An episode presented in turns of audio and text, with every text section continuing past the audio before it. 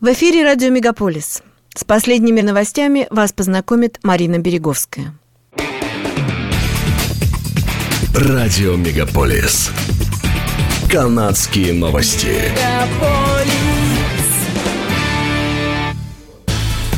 Федеральное правительство предоставит провинциям 196 миллионов долларов на развитие здравоохранения в течение следующих 10 лет в обмен на обязательство усовершенствовать сбор медицинских данных и цифровых медицинских карт.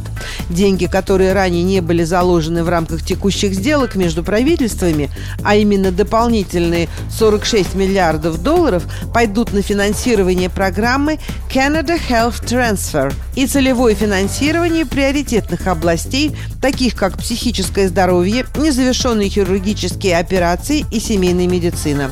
Чтобы получить деньги, провинциям будет необходимо показать, на что пойдут данные средства и как они будут реализованы в рамках поставленных задач. Также будет выделено почти 2 миллиарда долларов в течение следующих пяти лет на увеличение заработной платы работников по уходу на дому и домов престарелых.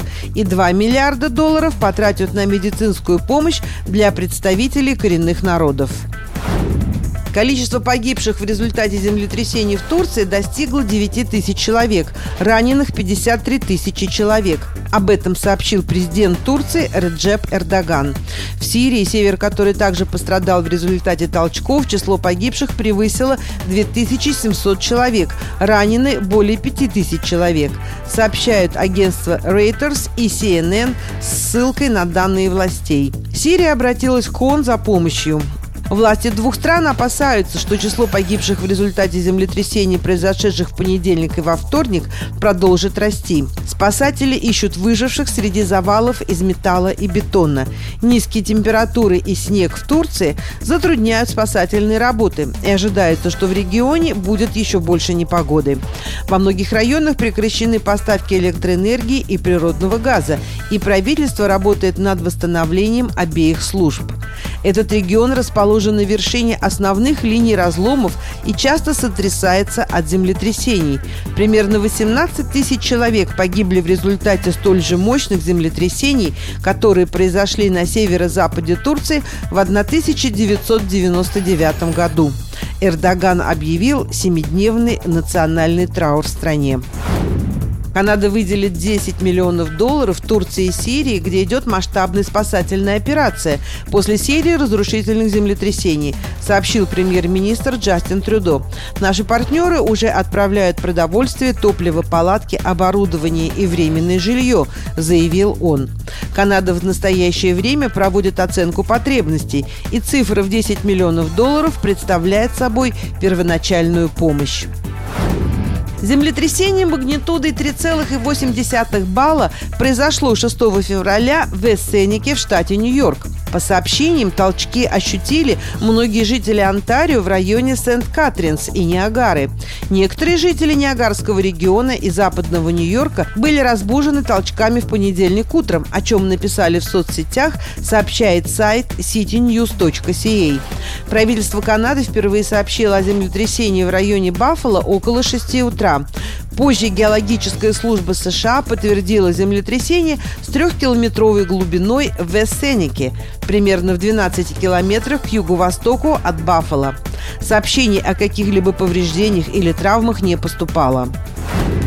Федеральное министерство финансов сообщило, что Канада присоединяется к странам Большой Семерки и Австралии, расширяя ограничения на российскую нефть и распространяя их на нефтепродукты, доставляемые морским путем из этой страны.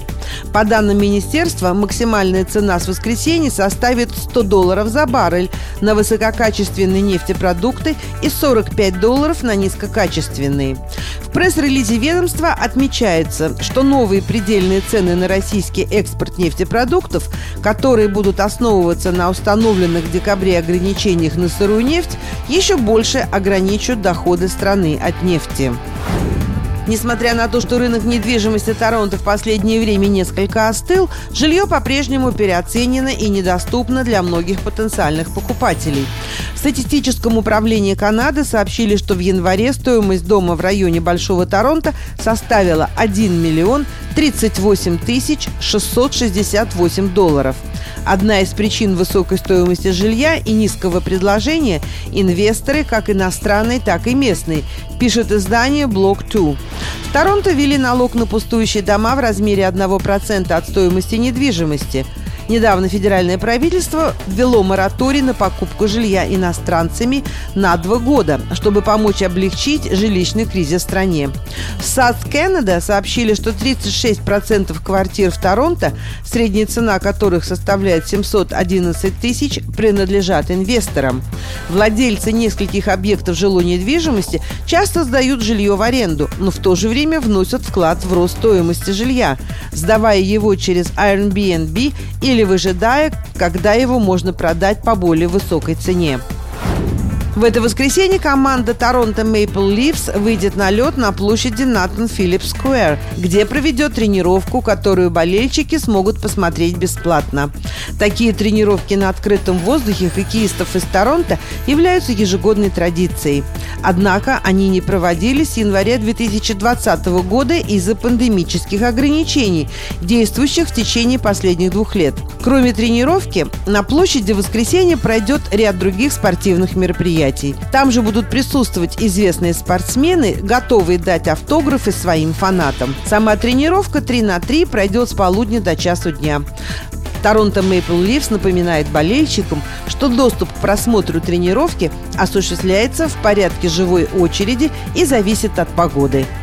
Это были канадские новости на радио Мегаполис Торонто, которые для вас провела Марина Береговская. Не переключайтесь.